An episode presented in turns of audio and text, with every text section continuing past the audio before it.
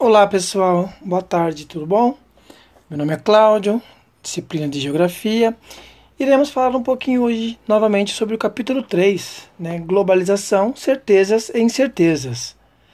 Iremos percorrer a página 34 e 35, no qual falaremos um pouquinho sobre automóvel e a eletricidade.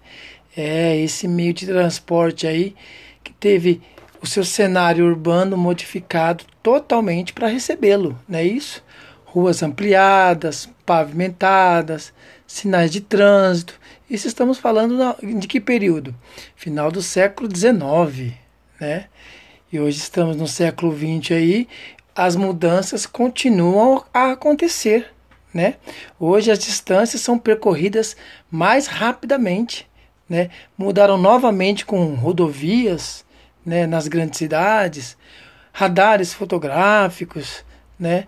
Então, hoje, para receber esse meio de transporte, a sociedade aí teve que mudar, teve que alterar completamente o meio urbano e sua paisagem. Né? Mas nem só de automóvel também é, esse cenário urbano mudou, né? Falaremos também um pouco sobre a eletricidade. Sim, eletricidade. Lembra quando era ou já ouviu falar nas aulas de história dos acendedores de lamparinas, né, que eles viviam nas ruas aí, acendendo e apagando as lamparinas à noite e pela manhã? Sim, hoje aí temos aí as, as nossas tecnologias, né, para nos ajudar aí, né, que acende os postes de luz, aí automático praticamente, né? É só mudar aí o, o cenário de dia para noite ou de noite para o dia, que as lâmpadas apagam ou acendem aí. Esse cenário também de automóvel, tivemos a sua o seu avanço gradual, né? A sua linha de montagem, né, foi modificada. Primeiramente pelo Taylorismo. Se for falar em produção, no período de Taylorismo, né, aquele período em que os grandes que os automóveis eram produzidos em massa, né? O Fordismo era também em massa, só que as, as máquinas já começaram a fazer mais parte é, do cenário das fábricas. Né? E o Toyotismo mudou totalmente o conceito aí de produção na linha de montagem. Né? Se for falar de produção, aí temos é, a produção baseada em pequenos lotes, né, para produção diversificada.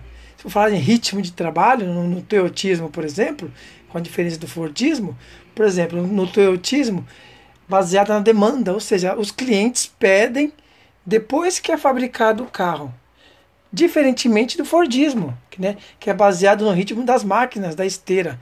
Então, quanto mais se trabalhava no Fordismo, né, as máquinas trabalhando, ia produzindo carro, carro, carro, carro. Foi aí então que no Toyotismo veio é, essa modificação, ou seja, você só recebe o carro, ou o carro só é produzido a partir do momento em que você compra ou que alguém compra um carro. Tudo bem? Então, para falar desses assuntos aí e para entender um pouco mais esse conceito de automóvel e eletricidade aí, temos alguns exercícios na página 36 em que é o, a integração leva um texto aí com três questões básicas de interpretação aí. Né? Então vamos interpretar, se você concorda com o autor, justifique a sua resposta, é a primeira.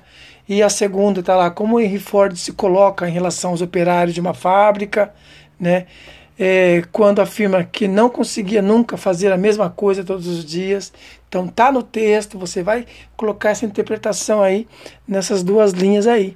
Né? E a terceira, em que medida o trabalho repetitivo pode alienar um ser humano? Né? Totalmente pessoal essa pergunta aí. E para é, colocar mais entendimento nessa questão aí, ou, in, ou na questão anterior, vamos fazer alguns exercícios da sessão extra, tá? Vamos fazer o exercício 1, 2 e 3, tudo bem? Então, é de múltipla escolha, né? Então, é tá tranquilo aí. Só que o terceiro é uma charge que faz referência ao modelo produtivo. Né? Que modelo é esse? Porque ele foi considerado alienante e exaustivo por estudiosos das ciências humanas. Então você vai responder aí baseado então no que você leu aí desse capítulo 3 aí, tudo bem? nas páginas 34 e 35. Bons estudos e até mais, até breve.